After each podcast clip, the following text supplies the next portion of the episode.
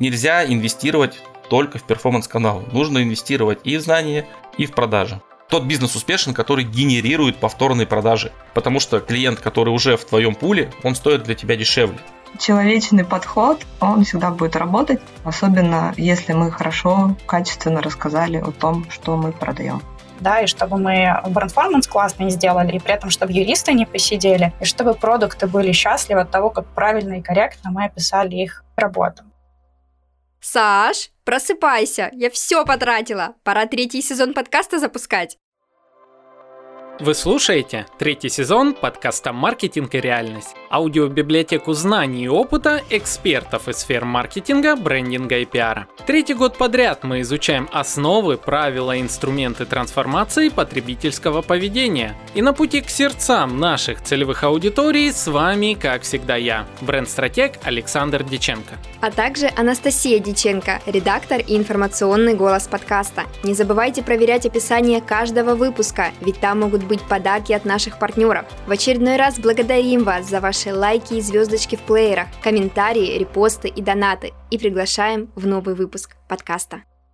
Друзья и коллеги, всем привет! С вами Александр Диченко, бренд-стратег, маркетолог и автор этого замечательного подкаста «Маркетинг и реальность». Добро пожаловать в третий сезон подкаста. Я очень по вам всем соскучился. И знаю, что вы тоже по нам соскучились, ведь целый месяц вы регулярно заходили в подкаст и продолжали его слушать, несмотря на то, что новые выпуски не выходили. Ну, мы законно отдыхали, оставив вам целую библиотеку знаний и опыта экспертов сфер digital а. Что ж, друзья, в этом году у нас с вами много работы. Нам нужно привести в порядок э, наш маркетинг, брендинг и пиар. Нам нужно с вами быть актуальными, нам нужно с вами быть на волне с нашими целевыми аудиториями. Посеять о себе доброе зерно в головах наших потребителей, чтобы они рекомендовали нас всем своим друзьям, коллегам и так далее. Как, надеюсь, вы делаете это с подкастом, то есть рекламируете и рекомендуете его всем своим своим друзьям и коллегам. Это обязательно. Ну а первый выпуск нашего третьего сезона начнется, пожалуй, с самой актуальной темы 23 года. Это нового направления в маркетинге бренд-форманса. Что это такое, из каких частей состоит? А также мы сегодня обсудим один из инструментов бренд-форманса – промо-страницы Яндекса. Как оказалось, этот инструмент использует очень много экспертов э, и агентств, чей маркетинг направлен на продвижение сложных ниш и продуктов. Все это и не только мы обсудим сразу с тремя экспертами, представителями двух маркетинговых агентств полного цикла и представителем одного очень известного финансового маркетплейса. Каждый наш гость имеет свое представление о том, что такое брендформанс подход, ведь э, сам термин довольно недавно появился на нашем рынке. Оттого даже такую сложную и многогранную тему нам с вами будет э, гораздо легче понять и использовать в дальнейшем в нашем маркетинге. Обо всем этом по порядку, но для начала давайте немножечко расскажу о том, что нового появилось в инфраструктуре нашего подкаста «Маркетинг реальность. И первая новость, которой я спешу с вами поделиться, у нас обновился сайт marketing.audio. Это мой основной сайт, где размещен подкаст, а также статьи по итогам подкаста. Там же размещен наш медиакит и вообще много всякой полезной информации. Первую версию сайта я сделал летом 2022 года. Прошло полгода, сайт хорошо продвигается по SEO и настало время немножко его подкорректировать, что я и сделал за зимние каникулы. Теперь, надеюсь, для каждого из вас будет чуть более удобно слушать слушать подкаст на сайте, а также читать статьи по итогам выпуска. Как минимум, в среде подкастеров в нашем чатике многие оценили дизайн сайта, его удобство использования и так далее. Я лично очень ним горжусь. Рекомендую вам зайти, посмотреть, что же получилось. Ссылочка, как всегда, marketing.audio. Следующая важная новость. В скором времени наш подкаст появится и на ВК Музыке. ВК Музыка запускает свой подраздел с подкастами. Мы уже прошли небольшую предмодерацию информацию и ждем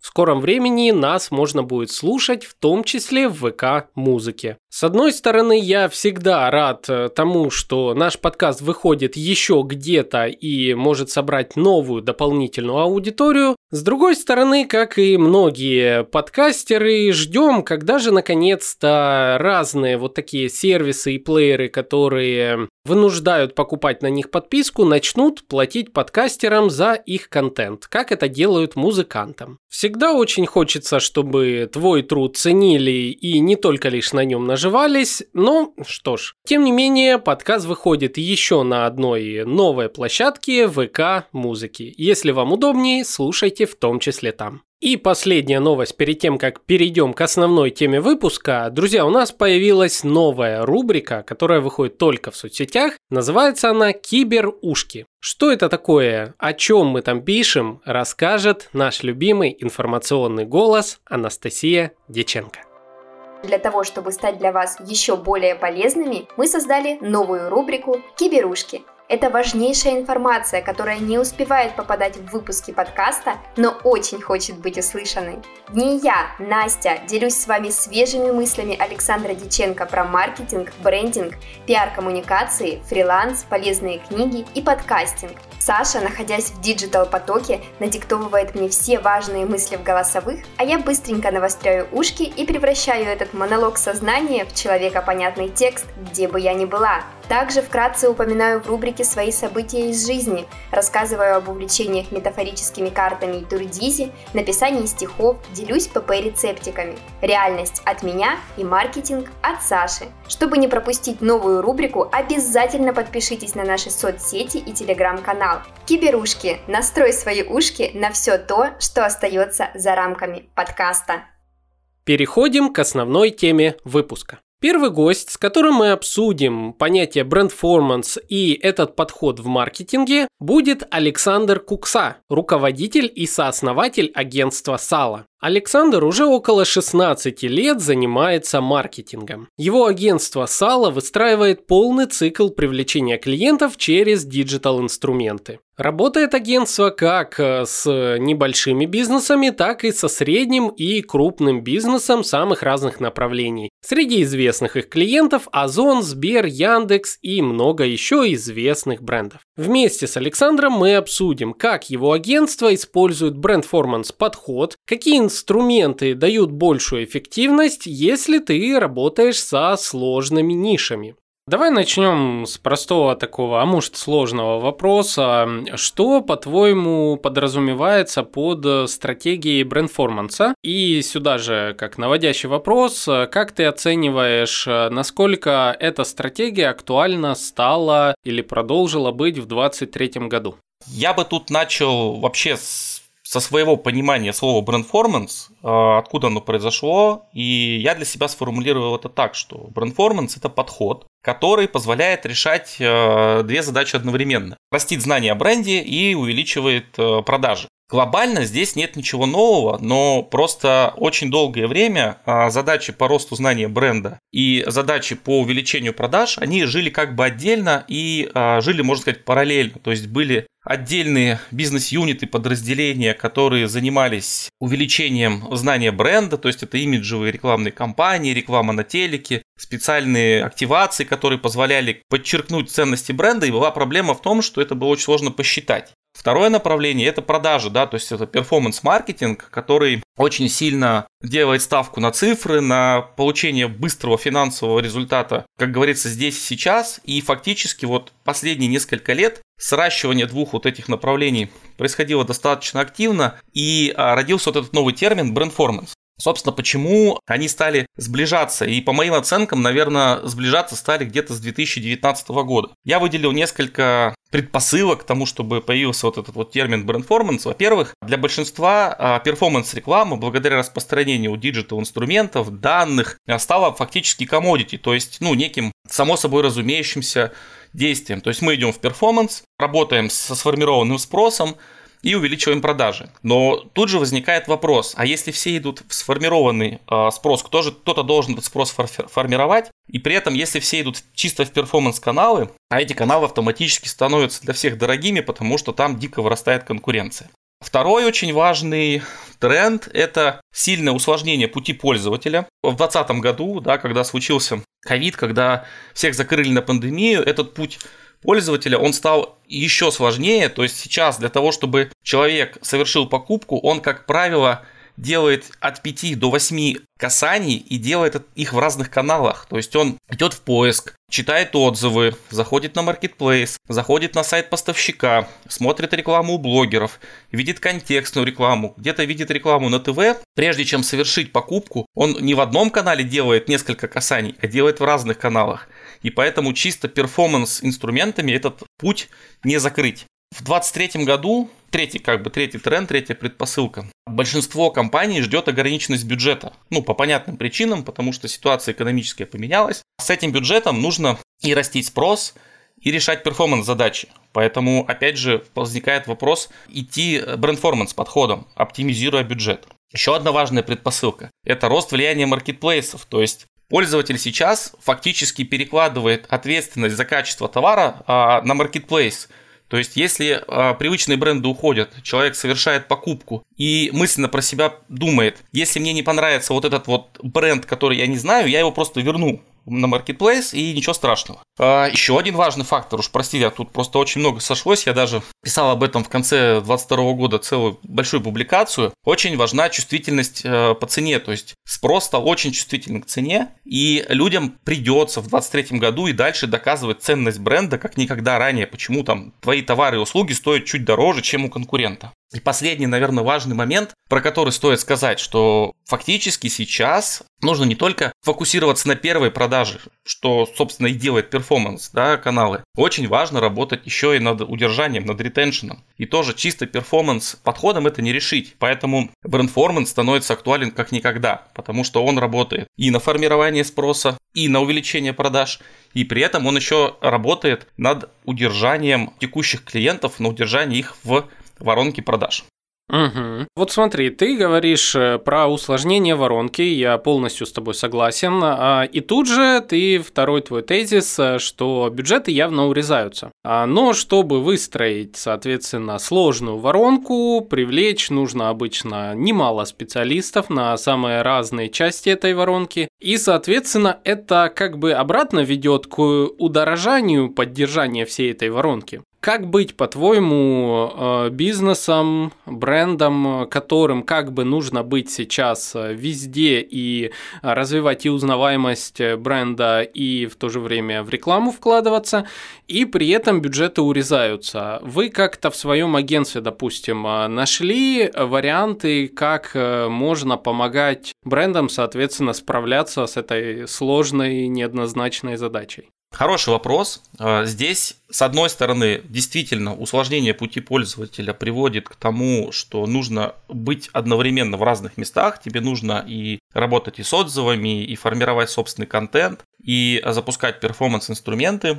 и а, растить знания бренда но при этом происходит некая унификация. Да? То есть, если мы посмотрим а, на все ведущие платформы, с которыми сейчас можно работать, фактически они очень сильно похожи по форматам контента, да, то есть это фототекстовый контент, это вертикальные видео, это полноценные видеоролики, и в этих форматах существуют фактически все те инструменты, с которыми мы работаем. Это и SMM, и блогеры, и брендформанс продвижение, и перформанс продвижение. То есть здесь с точки зрения усложнения пути, да, это есть, но с другой стороны возможность упростить коммуникацию за счет, э, во-первых, стратегического подхода, когда ты четко понимаешь, кто твоя аудитория, как с ней взаимодействовать, и тот контент и то продвижение, которое ты в рамках этой стратегии запускаешь, оно позволяет переиспользовать контент на разных этапах. Это нам достаточно сильно при правильном подходе а, снижает кост. Да, когда ты не делаешь один или два там дорогих каких-то имиджевых продукта, а делаешь недорогой, понятный, качественный, продающий контент и просто дистрибутируешь, ну, продвигаешь его в тех каналах, где твоя аудитория существует. Может быть, я немножко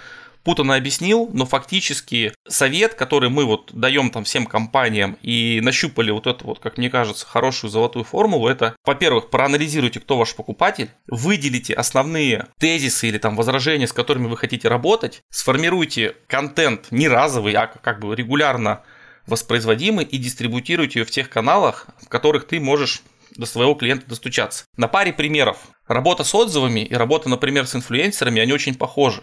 И это можно между собой срастить. Да, размещаясь у блогера, вы с ним договариваетесь, например, что вы отзыв о его продукте будете использовать у себя для промо. И здесь мы решаем сразу две задачи. Мы идем к блогеру, формируем спрос, получаем какие-то продажи и используем образ блогера в качестве социального доказательства и в качестве контента, который мы уже можем дистрибутировать, например, в своих каналах в тех же соцсетях. Это первое. Второй пример. Появляются все больше и больше очень классных инструментов, которые помогают сразу работать со всеми этапами воронки. И я вот практически с первых дней стал фанатом и адептом а, Яндекс.Дзена. Сейчас этот продукт называется промо-страницы. Это отличный инструмент, который позволяет работать со всеми этапами воронки, работать на узнаваемость, а, снимать возражения и тут же передавать а, людей, готовых к покупке, бренду в моменте, решая перформанс-задачи. Можешь ли привести примеры использования, ну, пускай вот как раз э, промо-страниц Яндекса в рамках ваших клиентов, когда вы на каком этапе решили, что стоит использовать этот инструмент, какие были задачи на старте? И к чему пришло, соответственно, в конце, каким результатом? У нас э, в агентстве очень много кейсов работы именно с промо-страницами, потому что мы действительно поверили в них э, с самого начала, и к этому тоже есть некие исторические предпосылки, так как я долго работал в медиа и проблема создания контента, его дистрибуция в СМИ, она была понятна всем. Тогда вот появлялась нативная реклама, она остро нуждалась в качественном трафике. И когда появилась возможность, да, которую предоставил Яндекс, брать контент в виде там фото и текста, и чуть позже видео, и сразу давать туда целевую аудиторию, нам очень этот продукт понравился. У нас э, с момента возникновения этого формата через него прошли и до сих пор используют э, очень успешно ну, сотни клиентов. Это правда сотни, может быть даже тысячи клиентов. Но вот через наши руки прошли сотни. Это там Озон, сам Яндекс, большие производственные холдинги типа Сигежа Групп. И здесь можно рассказать, как, собственно, в моей картине мира работают промо-страницы, как мы их используем, и парочку примеров я приведу. Почему мы там любим промо-страницы? Потому что они работают как медийная реклама за счет обложки и заголовка, куда интегрирован бренд. Да, это фактически баннер, который крутится на миллионную аудиторию и работает на узнаваемость. Проваливаясь внутрь промо-страниц в текстовый или видео форматы, ты фактически снимаешь возражения, используя там 10 понятных форматов, explainer, перечисление, распаковка и так далее. Ты фактически снимаешь базовые возражения у человека, который впервые сталкивается с твоим продуктом, ты ему объясняешь, что это за продукт, прогреваешь эту аудиторию. Если он в моменте готов его купить, ты фактически там при помощи технологии scroll to site его передаешь бренду, и он совершает покупку. При этом, если человек в моменте покупку не совершил, он все равно познакомился с брендом, он его знает, и у него сформируется отложенный спрос. В качестве примеров можно рассказать про наш большой регулярный кейс с Озоном. Да, с Озоном мы работаем уже не первый год. И в 2022 году Озон очень активно стал инвестировать в инструмент промо-страницы, и через них прошел и как бы и сам бренд Озона, и сотни продавцов, для которых мы сформировали спрос на платформе, на площадке Озона, нарастили продажи, и продажи там идут на сотни миллионов рублей каждый квартал. Отлично работающий инструмент, который развивает и бренд Озона, и помогает продавцам, селлерам получать отличный канал продаж. Еще один из примеров вот из сложного, трудно поддающегося анализу 2022 года, это, наверное, Delivery Club, который сразу понял, что паттерны поведения у людей будут меняться, и ему нужно было очень важно нащупать скажем так, новую продуктовую линейку в своем сервисе, и благодаря промо-странице и при помощи бренд-форманс подхода мы смогли очень быстро протестировать гипотезы и понять, как на новые продукты внутри Delivery работают аудитория, как на них формируется спрос. И какие продукты быстро приводят к продажам, а какие нет. То есть тоже можно использовать как тест э, продуктовых гипотез. И еще один кейс, который я вот тоже вспомнил, это компания Сигежа, это большой промышленный производственный холдинг, у которого в 2022 году, как и у всех нас, возникает новая повестка, новые вызовы. Это решение HR-задач, PR-задач и репутационные задачи. И при этом они еще вывели в 2022 году новый продукт, это CLT-панели, и, собственно, мы эти задачи решали в том числе при помощи промо-страниц. То есть мы создавали контент объясняющий, это был и текст, это были и видеоролики, и используя в том числе промо-страницы, мы на достаточно большую аудиторию этот контент продвигали и в том числе решали не только продающие задачи, ну, как я уже сказал, и HR, и PR-задачи, и задачи по популяризации среди там, частных инвесторов нового продукта CLT-панель. То есть рассказывали очень специфичной аудитории достаточно простым языком про сложный продукт. Угу, очень интересно, прям а, три примера разных ниш. А вот скажи, насколько аудитория готова, по-твоему, к принятию, ну, все еще, как мне кажется, относительно нового типа контента промо-страниц, то есть нажать на баннер и не перейти сразу как бы на сайт, что ранее было привычно, а еще увидеть прям целый текст такой. Поведение пользователей э, сильно поменялось за вот последние полгода. Люди легко э, встречают, скажем так, этот э, тип контента? По моей оценке, да, потому что как раз-таки вот в ситуации, когда у тебя очень сильно усложняется путь пользователя, твоя задача как маркетолога этот путь максимально сократить и не дать человеку уйти на другие площадки в поисках ответов на вопросы, которые у него возникают в голове. Как это происходит в случае с промо-страницами? Ты увидел вовлекающий заголовок и кликабельную обложку, ты понимаешь, что тебе интересно, что там внутри. И если контент, который он встречает после клика, соответствует его ожиданиям, он охотно вовлекается. Здесь как раз очень важно, чтобы ожидания, сформированные обложкой и заголовком, соответствовали тому контенту, который есть внутри. И здесь не нужно писать супернативно или наоборот э, использовать какие-то там канцеляризмы или какие-то привычные пиар а, штуки. Здесь нужно простым, понятным языком языком понятным твоей аудитории объяснить, э, о каком продукте или о какой услуге идет речь, в чем ее плюсы и минусы, привести какие-то примеры в качестве социального доказательства, например, через личный опыт можно это сделать, э, либо там через э, использовать какую-то селебрити какого-то, либо блогера известного и от его лица как бы тоже рассказать. И этот формат воспринимается очень хорошо, потому что люди так или иначе пойдут за ответами на эти вопросы, и хорошо, если они будут в одном месте. Вот как раз промо-страницы дают эту возможность в одном месте раскрыть э, плюсы и минусы продукта и сразу передать лид. Абсолютно нормальный паттерн потребления, и вот эта вот история что люди там с клиповым мышлением и там им нужен только короткий формат. Во-первых, этот короткий формат можно делать и в промо-страницах, а во-вторых, э, это абсолютно не так. То есть человек, когда замотивирован и заинтересован, он все равно будет изучать информацию о продукте. И желательно, чтобы он изучал его в одном месте, чтобы путь пользователя был как можно более короткий от первого контакта до продажи. Угу. Я так понимаю, если мы привлекли человека на нашу промо-страничку, и он вдруг по каким-то причинам не перешел, не проскроллил дальше на сайт, мы можем собрать, э, догнать его через ретаргетинг. И в этом случае, что нам лучше всего, по-твоему, э, человеку потом показывать? То есть его не впечатлила по каким-то причинам наша статья, или, может, там, продукт-бренд, не знаю, но мы знаем, что это наша целевая аудитория история. Что бы ты на втором этапе рекомендовал э, показывать э, человеку, чтобы попытаться все-таки его вернуть? Здесь очень сильно зависит от конкретного товара или услуги. Да, то есть первое, что любят все ну, может быть, не все, но многие маркетологи, это, естественно, улучшать ценовое предложение. Да? То есть собрать через э, пиксель аудиторию для ретаргета и потом догнать его, например, баннером, да, там, вот скидочку возьмите 10% или промокод, пожалуйста, там на бесплатную доставочку. Это понятный call to action для того, чтобы клиента пропушить до продажи, но есть и другие варианты. Мы тоже их используем. Например, можно предложить человеку подписаться на рассылку, да, то есть если он заинтересован в бренде, там, в товаре, в услуге, но сейчас не готов э, покупать, можно подписать его на рассылку и доваривать его полезным контентом. Можно попробовать ему показать э, другой формат да, то есть, может быть, ему чего-то не хватило, может быть, он прочитал а, какую-нибудь статью, а, связанную там с перечислением плюсов продукта, но ему не хватило, например, социального доказательства, ему можно попробовать э, догнать его другой статьей, другого типа, где эти социальные доказательства, например, через личный опыт человека, ему будут показаны и, собственно, он перейдет к продаже. То есть здесь возникает вопрос, какие именно э, возражения мы снимаем,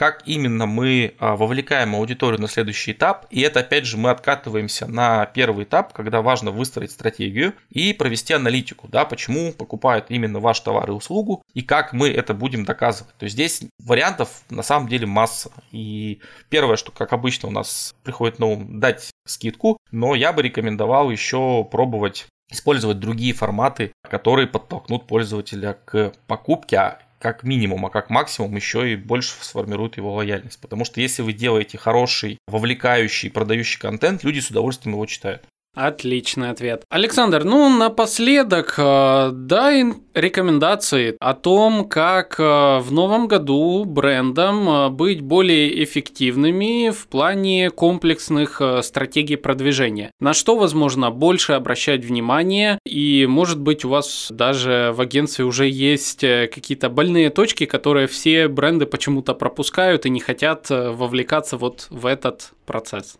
это прям вот э, по сердцу, по-живому режешь. Действительно, эти проблемы есть. Я бы их сформулировал так. Мало кто хочет тратить время на предварительную подготовку, на анализ своих потребителей. То есть у нас, наверное, один ну, из 10, а может быть даже из 20 клиентов приходит с понятной коммуникационной матрицей, с матрицей там, целевых аудиторий, в которых прописано, кто эти люди, как они мыслят, как они принимают решения о покупке, и что именно ваш там бренд может предложить им в качестве там, товара и услуги и почему. И это на самом деле, по моему опыту, решает э, очень много задач сразу, вот это вот предварительный анализ. И мы очень часто это делаем э, для клиентов самостоятельно, там в ходе каких-то интервью, исследований, и это очень важно. Потому что если вы, как серьезная компания, собираетесь захватывать рынок и всерьез и надолго, вам нужно это делать регулярно и знать своего потребителя. Потому что, как я уже говорил в начале нашего интервью, успешный бизнес – это не тот бизнес, который втюхал по-быстренькому свой товар и услугу. Тот бизнес успешен, который генерирует повторные продажи. И если за твоим продуктом будут снова и снова возвращаться, ты меньше тратишь времени, сил и финансов на привлечение, потому что клиент, который уже в твоем пуле, он стоит для тебя дешевле. И важно фокусироваться на этом. Это первое. Второе – продумывать логику взаимодействия с твоим клиентом на каждом этапе. То есть, э, что ты делаешь с холодными клиентами, что ты им говоришь, что ты делаешь с клиентами, которые уже взаимодействовали с твоим брендом. И самое немаловажное, наверное, это что ты делаешь с теми клиентами, которые уже с тобой э, вместе, как сделать так, чтобы они стали проводником твоего бренда, товара и услуги и приносили тебе рекомендации и других клиентов. И вот здесь как раз чисто перформанс задачами ты это не решишь здесь вступает э, в свою роль сила бренда. И почему, опять же, мы там про брендформанс подход, потому что с таким подходом можно решать и те, и другие задачи одновременно. Можно и растить продажи, и вкладывать в голову твоего потребителя те ценности, которые твой бренд транслирует как бы миру, рынку. И совмещая вот эти вот два подхода, рост здания бренда и продажи в брендформансе, ты будешь успешен. Если ты будешь концентрироваться только на продажах, смотреть на цифры, ROI и все остальное, это очень важно, правда. Но ты очень быстро упрешься в потолок и поймешь, что ты по сути сидишь на финансовой игле, чем больше денег ты вкидываешь в перформанс, да, тем больше к тебе возвращается продаж, но при этом у тебя клиент обходится все дороже, выедается, да, та емкость, которая у тебя была в виде сформированного спроса, и если ты не будешь инвестировать в другие ценности, которые сложнее померить, но опять же, благодаря технологиям появляется все больше и больше возможностей замерить вот эти вот эфемерные знания бренда, тем выигрышнее будет твоя стратегия. Нельзя инвестировать только в перформанс-каналы. Нужно инвестировать и в знания, и в продажи. Итак, друзья, в качестве промежуточных выводов по нашему с Александром диалогу я бы отдельно подчеркнул его рекомендации. Рекомендация по поводу того, что необходимо выстраивать и прорабатывать логику взаимодействия с клиентом, а также вторая рекомендация о том, что необходимо превращать клиентов в амбассадоров бренда. И тот, и другой совет так или иначе относят нас к понятию пути клиента – Customer Journey Map очень рекомендую в очередной раз, уже не знаю в который раз в рамках подкаста, обратить внимание на эту структуру базовой основы маркетинга. Для тех, кто вдруг не в курсе, что такое путь клиента, я предлагаю найти выпуск про Customer Journey Map в рамках подкаста «Маркетинг и реальность». Также это легко сделать на нашем сайте marketing.audio через поиск. Это 119 выпуск первого сезона. В далекие бородатые годы, когда все было гораздо проще, хуже микрофон, э, более неуверенный в себе Александр, хотя тут мало что изменилось, но тем не менее, как всегда, полезный и важный контент. Это одна из вечно зеленых тем, поэтому, несмотря на то, что прошло уже целых два года, выпуск является актуальным. Поэтому, начиная от первого этапа, когда потребность не сформирована у клиента, и заканчивая девятым этапом, когда клиент становится адвокатом бренда, заучиваем, что это за этапы и проверяем на своем бизнесе, на своем пути клиента, где мы еще не работаем. Так или иначе, мы в конечном итоге придем к выстраиванию комплексного подхода, и это по сути и будет основой основой бренд-форманса. Следующий наш диалог пройдет с Аленой Хандуриной, контент-маркетологом финансового маркетплейса Банки.ру, на котором представлены самые различные финансовые продукты от разных банков. У Банки.ру существует собственная бренд-медиа, где рассказываются новости о финансовой сфере максимально простыми словами, повышая тем самым финансовую грамотность людей. Зачем Банки.ру это делает? Как Банки.ру использует подход брендформанса в своей коммуникации? Как продавать сложные продукты с максимальной эффективностью? Обо всем этом нам и расскажет Алена Хандурина. Традиционно первый вопрос у нас будет точно такой же. Алена, расскажи нам, что ты думаешь по поводу брендформанс подхода и насколько, по-твоему, он актуален на 2023 год?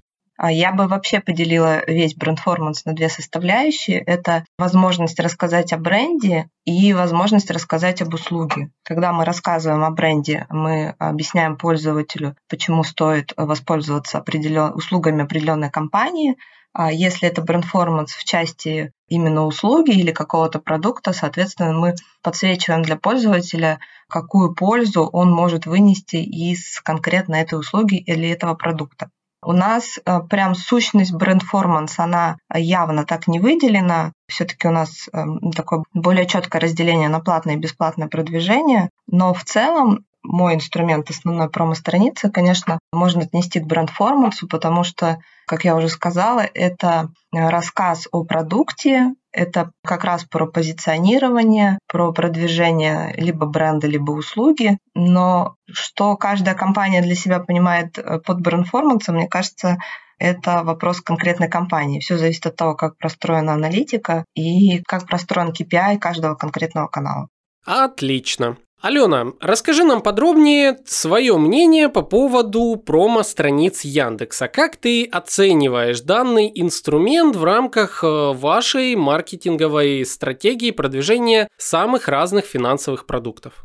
Сейчас промо-страницы, после того, как они э, стали продвигаться э, в рекламной сети Яндекса, конечно, увеличился охват и немного поменялась аудитория она в каких-то вещах стала более размыта, в каких-то, наоборот, продуктах можно найти более точечную. А я бы рассказала два кейса, э, которые э, дают один из лучших результатов. Это когда мы продвигаем как раз наши продукты по подбору. У нас есть мастер подбора карт, есть мастер подбора кредитов. Промо-страница в этом плане очень удобный инструмент, потому что можно провести пользователя по всей анкете, которую он должен заполнить для того, чтобы получить результат. Опять же, как я уже говорила, все, что связано с финансами, это всегда вызывает э, недоверие и не скажу, что супер лояльные отношения. Это понятно, мы все переживаем за свои деньги. Вокруг нас в инфополе всегда много информации о том, что какие-то мошенники еще что-то. Соответственно, именно формат промо-страниц, он позволяет показать пользователю все этапы, которые ему нужно пройти, чтобы получить какое-то классное предложение,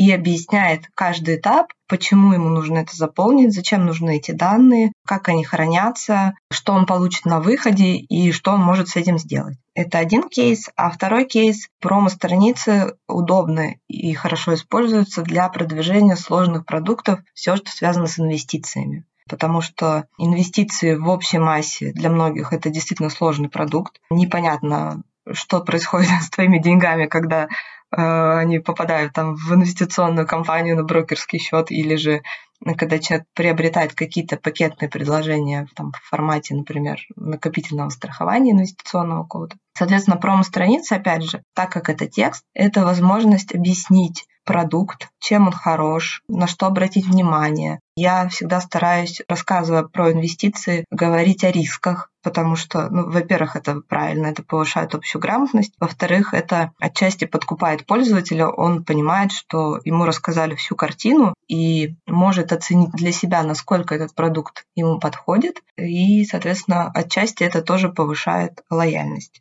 А если говорить о том, куда ведем, то а, все, что касается мастеров подбора, это лендинги, где пользователь может оформить заявку. Инвестиции чаще всего мы продвигаем с помощью специальных лендингов. У нас есть спецпредложения, где подробно дается информация о продукте и где пользователь также может оставить заявку. Угу. Алена, так как э, ты очень много работаешь со сложными продуктами, где цикл принятия решения гораздо дольше многих других, э, можешь ли ты дать ряд советов по тому, как увеличить все-таки конверсию в конкретное действие пользователей, э, когда у тебя сложный продукт? Как их дополнительно прогреть, на какие стимулы обращать внимание и вообще, что ценит аудитория в контенте для того, чтобы вот она осталась с тобой, стала больше доверять твоему бренду или, возможно, сразу из холодного э, превратилась в горячего покупателя? Я стараюсь подавать материалы про сложные какие-то продукты без упора на продажу, а с акцентами на пользу, на выгоду, на то, что с помощью этого продукта пользователь может получить, какие свои потребности закрыть. И, как показывает практика, в сложных каких-то продуктах, если заходишь э, с позиции вот оформи будет тебе счастье, ну, я утрирую сейчас, то это не так хорошо работает. Потому что пользователю действительно нужно понять, зачем ему это оформить, в какие риски в этом продукте, какую выгоду. Часто говорю, как лучше распоряжаться своими накоплениями или инвестициями, напоминаю о том, что советуют всегда эксперты, как правильно формировать свой портфель, какие продукты еще можно добавить. То есть пользователь, придя в такой материал, он должен получить какое-то целостное представление о продукте, чтобы у него возникло желание его оформить не потому, что ему написали «перейди и оформи», а потому что он все про него понял и внутри для себя оценил, что да, действительно, это мне подходит, я бы хотел попробовать. Человечный подход без попытки в наглую что-то продать, он всегда будет работать, особенно если мы хорошо, качественно рассказали о том, что мы продаем.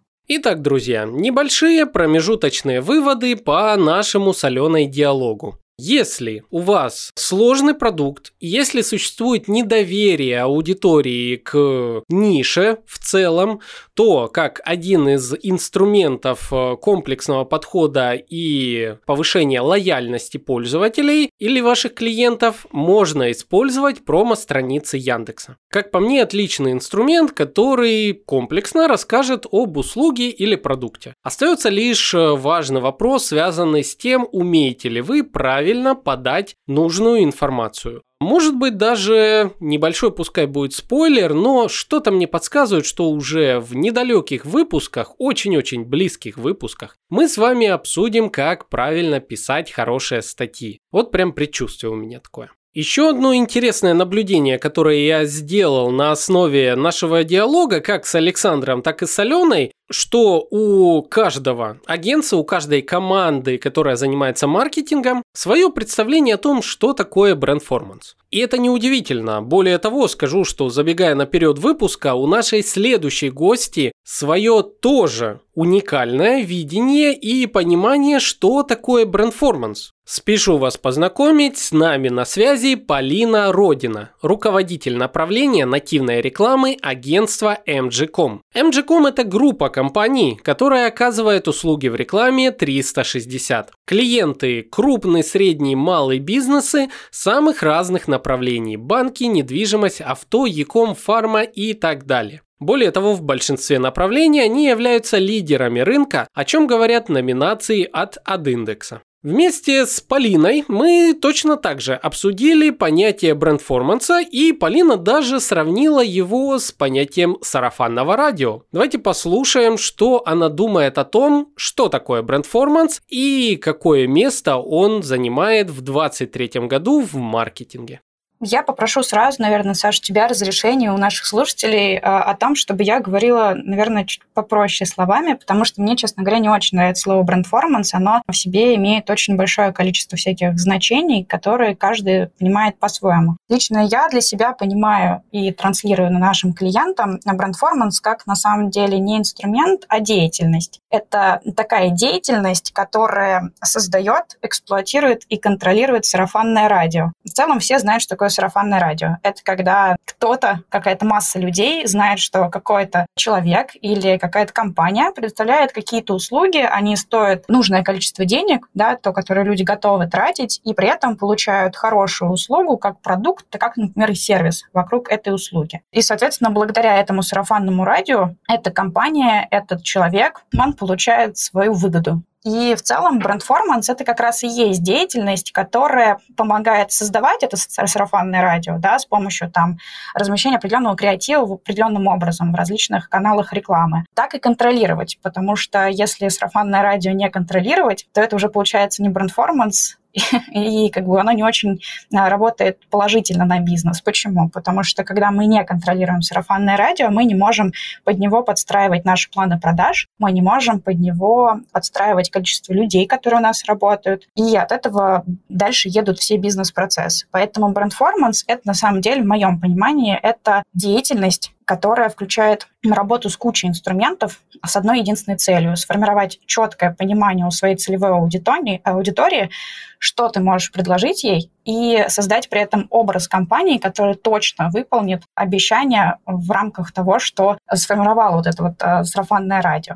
Давай тогда уточним, а кому это более актуально и всегда ли необходимо создавать вот такой образ перед клиентом в том случае, когда можно просто запустить прямую рекламу и сказать, э, мы неважно кто, но вот у нас классный товар. Мне кажется, что на самом деле брендформанс, особенно в 2023 году, нужен будет всем. Для этого есть разные причины. Первая причина, такая на более отдаленно от брендформанса, она заключается в чем? В том, что у нас в 2022 году в связи с известными событиями ушло очень много инструментов, которые использовались для прямой рекламы, с которым умел работать рынок и со стороны рекламодателей, и со стороны агентств и людей, оказывающих услуги по рекламе. Всем известные мета, да, запрещенная в России, а Google, они перестали размещать рекламу. Это был большой кусок площадок, да, аудитории, возможности взаимодействия с этой аудиторией для рекламодателей. Соответственно, осталось всего, по пальцам можно пересчитать, инструментов, сервисов, с помощью которых можно а, запускать прямую рекламу.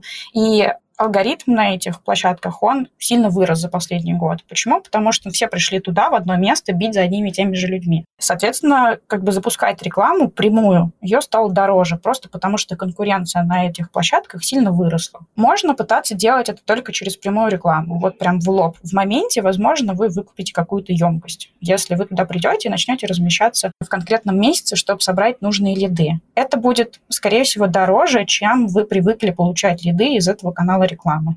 Опять-таки, потому что вырос аукцион. Это первый фактор. То есть одним перформансом жить, наверное, сложно, потому что он стал дороже. Второй фактор, который влияет на необходимость развивать бренд-форманс, заключается в том, что продукты, которые у нас остались на рынке, их стало меньше, да, какие-то ушли, например, совсем, и их начинают замещать отечественные, да, но потребители привыкли к предыдущему типу продуктов и, соответственно, ничего не знают о новых брендах. Они ищут похожее на то, что было раньше, но не хотят, возможно, пробовать этот новый продукт своими деньгами, да, потому что денег у людей тоже стало немножко меньше, они начинают э, смотреть смотреть на то, куда их тратить более внимательно. В целом люди, такие существа, и мы с вами в том числе, э, мы очень любим посмотреть на опыт других людей, на основе этого опыта других людей принять решение, а все-таки стоит покупать или нет. Этот тезис доказывает а, тот факт, насколько популярны всякие обзоры техники, которые люди все равно смотрят, прежде чем что-нибудь дорогое купить. И тут вот вырывается история про бренд-форманс. Почему? Потому что, чтобы люди знали, почему нужно вас купить, во-первых, они должны про вас знать, во-вторых, они должны понимать, понимать, что вы не просто существуете, вы хороший, да, вы подходите для таких же людей, как, э, собственно, и человек, который вам демонстрирует свой опыт. И когда у нас с вами есть вот этот бренд, его можно использовать как раз вот в этом самом бренд-формансе и перформансе в дальнейшем. Если человек ничего не знает про ваш бренд, то, скорее всего, он будет выбирать даже дороже другой бренд, который выглядит более знакомым, более известным. Соответственно, прокачивать бренд и бренд-форманс в 2023 году – это просто must-have, если вы не хотите работать только на перегретом аукционе перформанс-инструментов. Стратегия работы только на перформансе, она выигрышна только на коротком промежутке, потому что постоянно тратить больше денег на разогретом аукционе вы как бизнес, скорее всего, не сможете. У вас в какой-то момент закончится емкость. Вы просто уже покажетесь всем людям, которым только можно было в рамках того знания, которое есть. Чтобы сформулировать новое знание, вам вам нужно как раз работать чуть выше. Чуть выше это и есть бренд-форманс. Это формирование вашего того самого э, сарафанного радио о вас, благодаря которому люди про вас, во-первых, знают, а во-вторых, знают, что вам можно доверять, и вы предоставите именно ту услугу, которую о вас рассказывает сарафанное радио за те деньги, которые вы тоже туда транслируете. Отлично. А надо качать узнаваемость. Как реагируют э, клиенты, по вашему мнению, наблюдением сейчас э, на это новое течение? Справедливости ради хочется ответить, что в целом, мне кажется, 22 год, он а, сделал, конечно, такой толчок в эту сторону, но в целом, мне кажется, особо сильно ситуация на рынке не поменялась, потому что люди в этой ситуации, они заняли вот эти классические да, а, три состояния. Кто-то бей, беги и замри. Да, кто-то продолжает замирать и надеяться, что все-таки что-нибудь куда-нибудь обратно откатится, вернется светлое будущее, мы будем жить как и прежде. Кто-то продолжает продолжает замирать и очень аккуратно выдавать бюджеты в перформанс, потому что перформанс только приносит лиды, и все, это вот надежно, и эти люди, они опять-таки вызывают полузамершую, полувыжидательную позицию и ждут, пока остальные ребята сделают кейсы на новых инструментах, расскажут, как пользоваться этими новыми инструментами, и только после этого они будут вкладывать свои деньги в эти направления рекламы. В целом тоже естественная позиция. А, ну и третья история – это те, которые бегут, уже побежали. И ребята, которые побежали, на самом деле побежали в это направление давно. Вот, например, нативной рекламой, а, промо-страницами, э, дзеном в девичестве, да,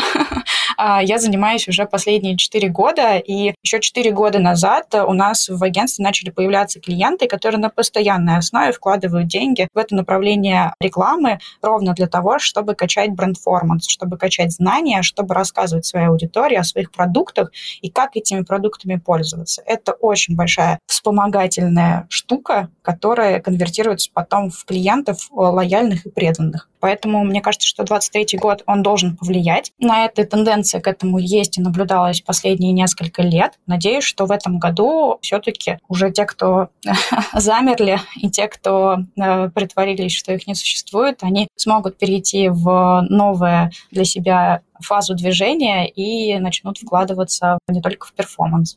Угу. Давай поговорим вот об одном из инструментов промо-страницы Яндекса. Как он для аудитории, по-твоему, воспринимается и какие результаты вообще вам давал, то есть в каких случаях вы его используете? Смотри, инструмент э, промо-страницы раньше Яндекс Дзена, он на самом деле очень многофункционален, и внутри агентства MGCOM он используется абсолютно для разных э, задач клиента, да, потому что по факту что такое промо-страница? Это трибуна, с которой бренд может поговорить с широкой аудиторией как трибуна, любая трибуна, он дает как возможности, да, можно охватить большую аудиторию, рассказать э, с этой трибуны что-то этой аудитории, привлечь людей на свою сторону с этой трибуны, да. Трибуна, самое яркое впечатление от трибуны, это всегда про выборы. Человек разговаривает с трибуной со своими избирателями, они после этого идут голосовать. Но, как и возможности, промстраницы как трибуна имеют и ограничения. Чтобы выйти на трибуну и начать что-то рассказывать, нужно, во-первых, понимать, что и кому ты хочешь сказать, с какой целью ты вышел все это говорить. Важно еще понимать, что будет интересно тем людям, которым ты вышел говорить, чтобы они тебя слушали. Потому что если начать говорить о том, что неинтересно людям, то они, как правило, уходят, зевают, идут там к кофепоинту или еще что-нибудь. И самое важное, нужно понимать, какой эффект, реакцию, KPI ты ожидаешь после того, как ты со своей трибуны вышел и поговорил со своей аудиторией. И что касается последних четырех лет работы в промо-страницах вот с этой вот парадигмой, да, трибуны, то происходит э, очень интересная штука. Многие рекламодатели, когда приходят размещаться в промо-странице, они проживают определенные стадии. Да, сначала они выходят э, на трибуну и хотят что-то сказать, не понимая, кому они хотят сказать. И тут, наверное, такая первая звездочка, подсказка, что нужно делать, прежде чем выйти на трибуну, например, в качестве промо-страниц. Нужно четко понять, с какой конкретно аудиторией хочет поговорить бренд. Не всей вообще целевая аудитория от 25 до 50, там, 5 с зарплатой выше среднего, а с кем конкретно? Вот как выглядят те люди, с которыми вы сейчас хотите поговорить. Второе – это понимать, с какой целью вы вообще с ними собрались говорить. Потому что если цели нет, то у разговора нет конечной точки. Нет смысла его вести. Ну, непонятно, как он должен развиваться. Следующий пункт, который нужно понимать, когда вы выходите в промо-страницу, нативную рекламу, это а чем вообще интересуется ваша целевая аудитория? Как вы вписываетесь в жизнь своих потенциальных клиентов? Как вот ваш продукт, ваш бренд с его ценностями мэчится вместе с обычной жизнью обычного человека, который должен потреблять ваш продукт. Если вы этого не знаете, то, скорее всего, не получится говорить о том, что интересно аудитории. Ну и, соответственно, можно говорить очень долго с аудиторией, она будет вас слушать, кивать вам даже. Но если вы не понимаете, какой эффект вы хотите от этого получить, да, они могут прочитать ваш текст, сказать, о, такой классный бренд, спасибо, было очень интересно, и уйти случится дочитка, случится взаимодействие, случатся охваты, но выхлопа не будет. Соответственно, вы, когда создаете рекламную кампанию, вы должны четко для себя понимать, вот этот вот разговор с аудиторией посредством текста, он чем должен закончиться? К чему должна прийти аудитория вместе с вами? К какому желанию? Желанию узнать о вас, сказать, да, здорово, они есть в этом мире. А желанию перейти на сайт и побольше поинтересоваться вашим продуктом, услугой, кто вы, поползать там по страничке и что-то там сделать. Или они должны после этой пламенной вашей речи через текст с трибуны промо-страниц пойти и купить себе квартиру. Это абсолютно разные задачи, которые можно решать с помощью трибуны, но чтобы их решать, нужно быть готовым дать ответы на эти четыре вопроса. Угу, интересно. А можешь ли ты нам э, сразу и пример э, привести подобного кейса? Ты сказала, что для начала нужно хорошо исследовать аудиторию и ответить себе на вопрос, а зачем мы это делаем? Соответственно, вот э, было бы хорошо рассмотреть пример использования инструмента промо-страницы в рамках какого-либо бренда, когда у нас вот была вот такая-то задача или была такая проблема у бренда, допустим, о бренде бренде не знают. Или же у бренда очень много инструментов, товаров, услуг и так далее. Или же какая-либо другая проблема.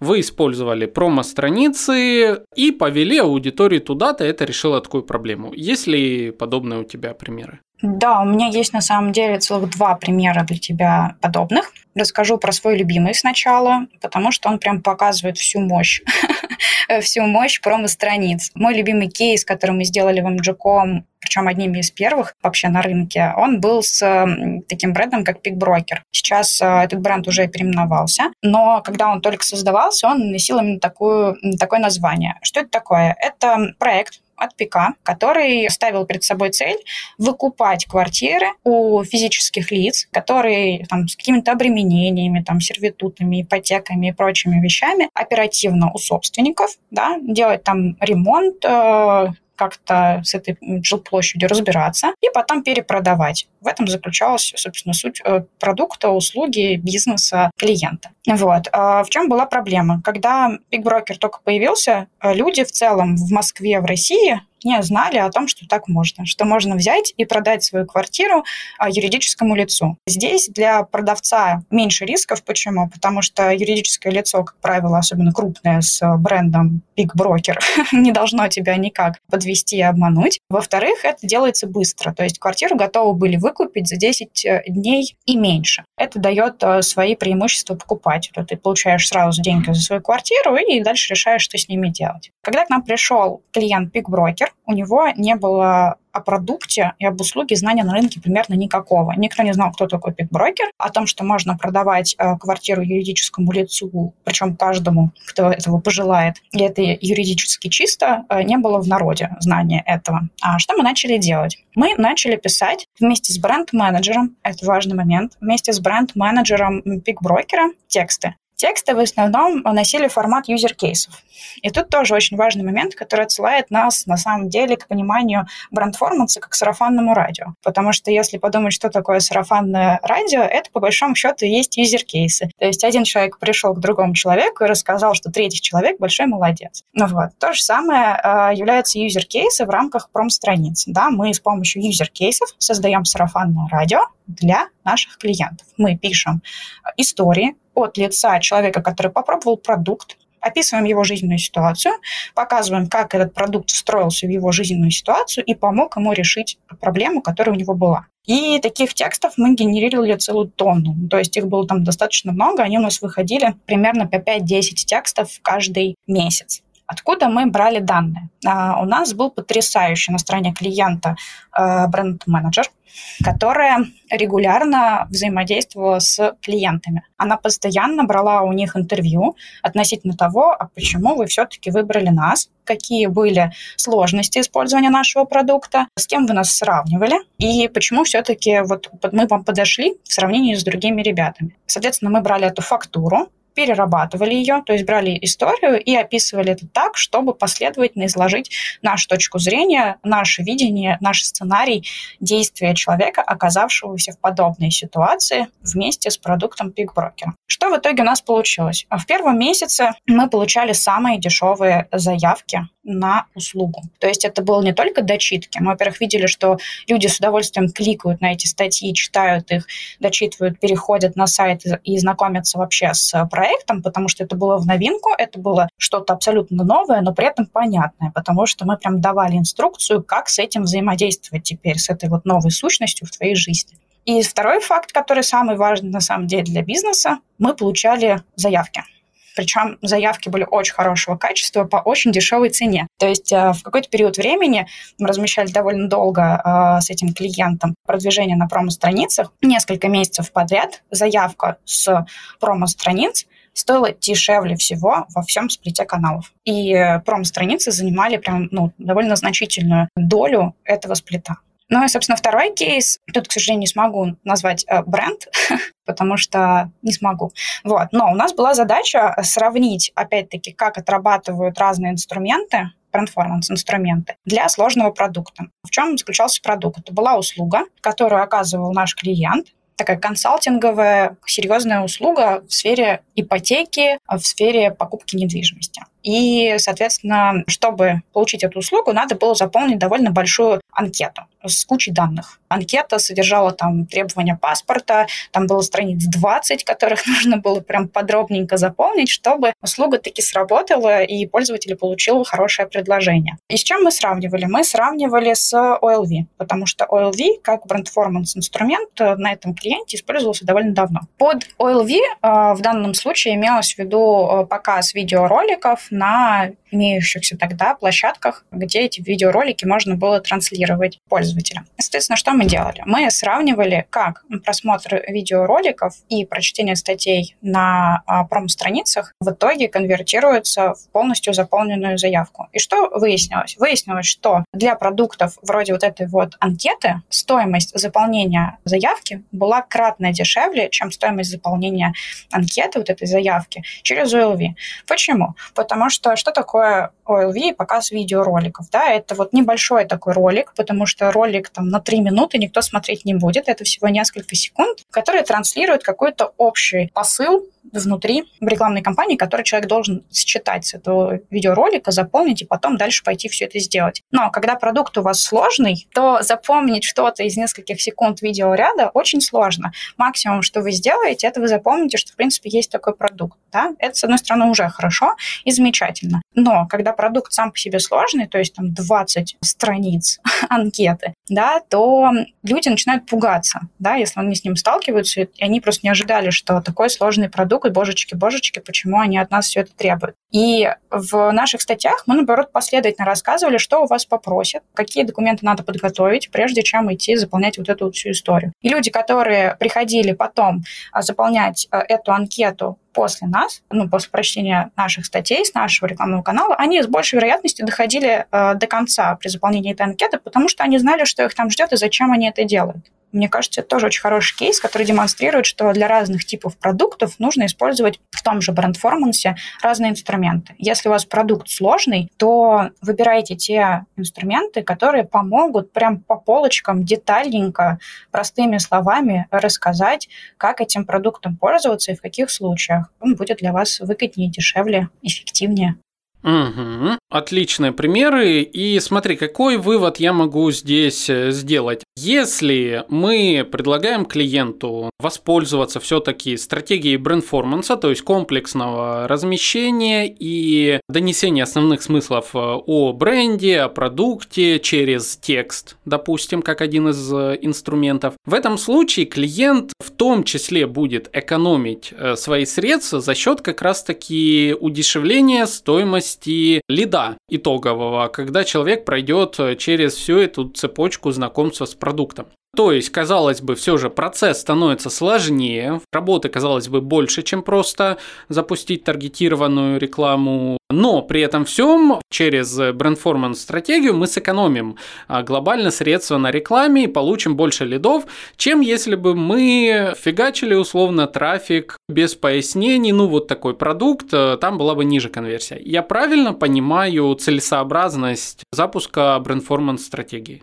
Ой, очень сложный вопрос, чтобы на него ответить как-то однозначно. С одной стороны, да, я с тобой согласна. Если правильно подойти к созданию брендформанса, то он в дальнейшем может позволить сэкономить деньги потому что через бренд-форманс можно получать лиды, и они иногда бывают действительно дешевле, чем в прямой рекламе. Но тут важно подчеркнуть важный момент, что ну, вот эта вся история удалась, помимо того, что нужно достать смыслы, да, это тоже, на мой взгляд, несколько такое инструкция не совсем понятная, что значит достать смыслы. Это значит, что нужно пойти вот прям к своим целевым пользователям, которые уже с вами провзаимодействовали, и с ними поговорить, потому что есть на самом деле очень много проблем внутри того, что сейчас вокруг брендформанса существует, которые мешают делать крутой брендформанс, который ты описал. Да? И эти проблемы, их можно, наверное, даже сегментировать на несколько блоков. Первый блок — это то, что ты как раз описал, что, во-первых, нужно будет поработать хорошо с пониманием того, что ты назвал пониманием смыслов. Нужно будет хорошо понять, кто твоя целевая аудитория, что ты ей транслируешь, как пользователь пользуется твоим продуктом. Вот все про твой продукт внутри очень хорошо понять и сформулировать понятным человеческим языком, который воспримут и растащут на рынке. Да? Не на рынке твоих друзей-маркетологов, а на рынке потребителей. Знаешь, у меня есть такой э, лайфхак, как проверить, что УТП крутое, вот прям классное.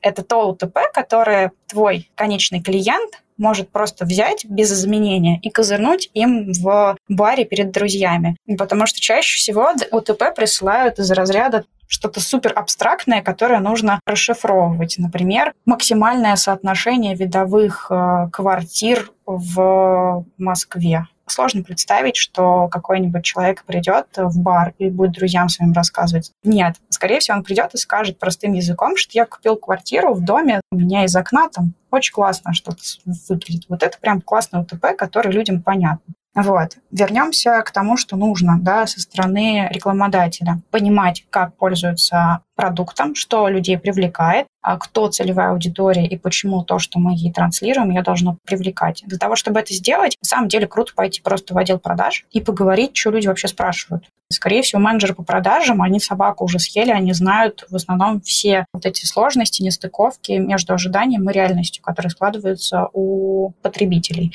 То есть самый прямой путь узнать, что есть твой продукт, для кого он, кто твоя целевая аудитория, пойти в отдел продаж теми людьми, которые непосредственно с покупателями взаимодействуют и узнать у них все это. А второй важный фактор, который необходим для того, чтобы случилось э, сценарий, который ты описал, это наличие сквозной аналитики. Потому что, а, да, бренд-форманс, он, во-первых, конвертируется в last click, в last lead, да, и его можно посчитать и отследить. Но помимо того, что он конвертируется в last click, last лиды, да, он еще отлично работает на знание бренда. Как понять, что люди запомнили бренд? Нужно сделать посткампейн аналитику, куда будет ходить пост-view и пост-клик. Но, к сожалению, не все клиенты вообще задумываются о том, что нужно устанавливать пиксели, которые смогут посчитать вам пост-клик и пост-view это на самом деле очень грустно. Вот мне довольно часто от этого бывает грустно, потому что иногда считаешь, все это вешаешь, клиентам показываешь, они такие, угу, мы вот это в расчет не берем и останавливают, э, например, размещение нативной рекламы, потому что это с точки зрения трудозатрат сложнее, чем запустить таргетированную рекламу, и таргетированная реклама, возможно, даст больше лидов, чем э, нативная реклама. Если не вешать пиксели, не настраивать сквозную аналитику, то вы потеряете очень много информации о том, как ваше взаимодействие с целевой аудиторией в конечном счете не напрямую, но все же аффектит в то, чтобы у вас было больше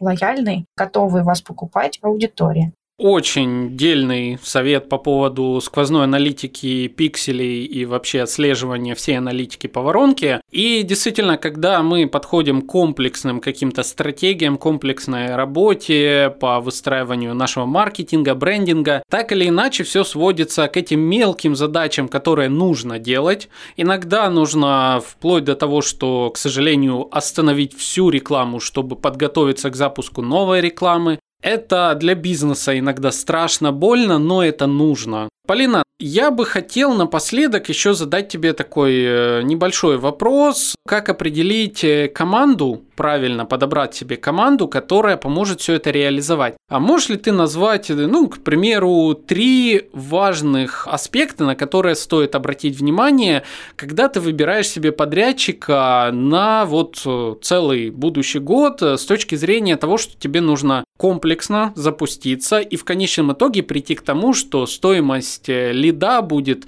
в разы ниже, чем у конкурентов, а о твоем бренде начнут э, больше узнавать. Как определить, э, по каким критериям ту самую команду, с которой нужно действительно работать? Ой, очень хороший вопрос. Пока ты его задавал, у меня в голове был только один ответ на самом деле. Выбирайте ту команду, которая умеет считать всегда кажется, что и бренд-форманс, и брендинг, и реклама – это всегда про какой-то креатив, полет и вот это вот все. на самом деле это все про очень такую жесткую математику, про умение считать, про умение анализировать, как одно влияет на другое. Соответственно, как это понять, когда вы выбираете подрядчиков? Смотрите на медиапланы, смотрите на то, как они считают, э, откуда они берут бенчи, да, бенчмарки. Могут ли они эти цифры защитить?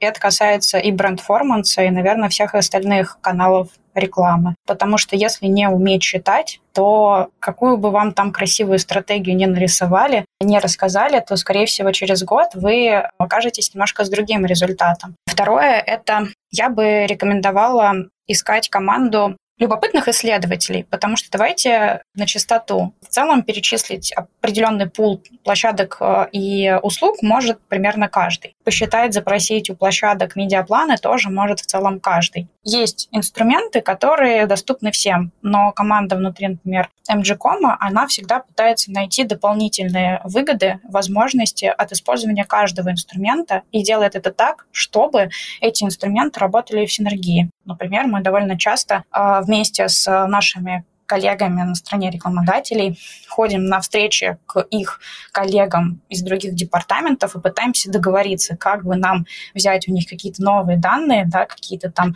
фактуру для наших статей так, чтобы всем было хорошо, да, и чтобы мы брендформанс классный сделали, и при этом, чтобы юристы не посидели, и чтобы продукты были счастливы от того, как правильно и корректно мы описали их работу. Поэтому, как минимум, умение считать и такое бесконечное любопытство и любовь к партнерским именно отношениям с клиентами – это три фактора, которые нужно выбирать, когда вы выбираете себе подрядчика. Ну что ж, друзья, отсутствие седины у юристов и счастье клиента, пожалуй, это самые важные показатели. Итак, коллеги и друзья, не знаю как вы, а я из этого выпуска для себя отметил очень много важных пунктов. Ну, в первую очередь э, о том, что развивать узнаваемость бренда – это must-have в маркетинге 2023 года. На фоне того, что у нас закрываются, уже закрылись очень многие рекламные каналы, на фоне того, что ряд брендов поуходил с рынка и необходимо занимать новые рубежи своими продуктами, развивать свой бренд, его узнаваемость, формировать лояльную аудиторию пользователей, их превращать в адвокатов бренда – это очень успешная стратегия, которая не только сэкономит вам э, средства на маркетинг в долгосрочной перспективе, а еще и поможет вам укрепиться на новом зарождающемся рынке и, соответственно, потом многие-многие годы вперед получать с этого свои дивиденды. Также я понял, что такой инструмент, как промо-страница Яндекса, очень эффективно работает тогда, когда вам необходимо донести много смыслов о ваших продуктах или услугах до целевой аудитории. Особенно там, где есть определенный уровень недоверия к нише в целом разные финансовые услуги, инфобиз, возможно, да, даже степень маркетинга, в принципе, почему один из самых эффективных способов продвижения разных агентств, экспертов и так далее служат статьи кейсы. Именно по той причине, что есть очень много вопросов, которые нужно раскрыть, и тогда к вам придут ваши клиенты. Инструмент промо-страниц Яндекса для этого отлично подходит, пользуемся. Обязательно. Ну и не забываем, конечно же, делать глубокое исследование своего продукта, своей ниши, своей аудитории, потому как без этого мы не сможем идти никуда. Без знания продукта далеко и эффективно ты в маркетинге не уйдешь. Об этом написано очень много книг. Э, каждый раз все успешные книги говорят о том, что чтобы получать много в нише, нужно заниматься одной нишей. А, но об этом, к сожалению, мало кто помнит и часто игнорирует этот совет. Ну а какие выводы сделали вы по итогам этого выпуска? Напишите у себя в соцсетях с пометкой этого выпуска и хэштегом «Маркетинг и реальность». Периодически я просматриваю и реагирую на абсолютно все упоминания подкаста, поэтому будет очень интересно почитать ваше мнение. А также не забывайте ставить 5 звездочек в Apple подкастах, лайк в Яндекс Музыке, лайк в Казбоксе, писать ваши комментарии и отправлять нам донаты на то, чтобы мы заряжались кофе и создавали еще больше классных выпусков. Все полезные ссылочки ищите в описании этого выпуска. Ну а с вами был Александр Диченко, подкаст «Маркетинг и реальность». Не забывайте читать нашу рубрику «Киберушки» в соцсетях. Ну а мы услышимся уже совсем скоро в новом выпуске подкаста. Всем пока!